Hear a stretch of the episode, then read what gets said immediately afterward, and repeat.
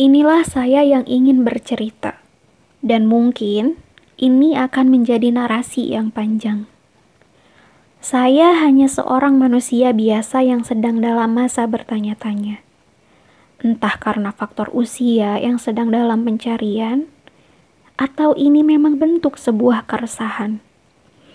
Ditempa dengan perjalanan yang tidak mudah, bukankah itu biasa? Menghadapi rumitnya masalah, bukankah itu sebuah hal yang wajar-wajar saja? Itulah dua kalimat yang sering saya kumandangkan pada diri sendiri bahwa apa pun yang harus dihadapi, semua orang juga mengalami masanya, tidak apa-apa.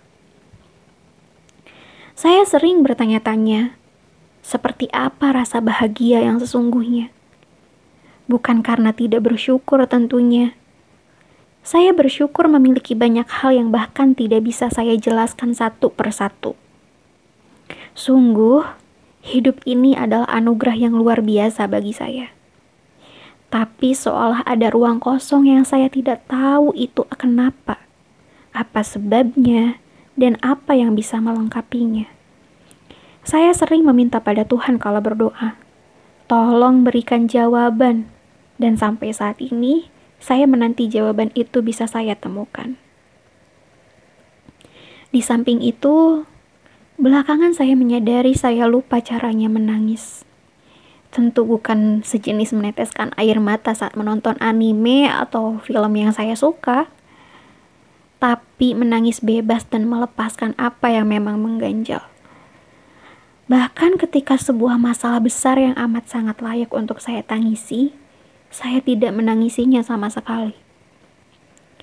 Saya bukan seorang psikolog, tapi saya berpikir Hal itu terjadi karena selama ini saya berusaha untuk bisa memiliki emosional kontrol yang baik dan stabil. Ketika masalah datang bagi saya, jangan menangis duluan, karena itu tidak menyelesaikan masalah. Jangan panik, rempong, ribet duluan, karena hanya dengan ketenangan otak bisa bekerja dengan jernih dan penuh pertimbangan. Tapi ketika masalah itu selesai, justru saya jadi lupa untuk menangis.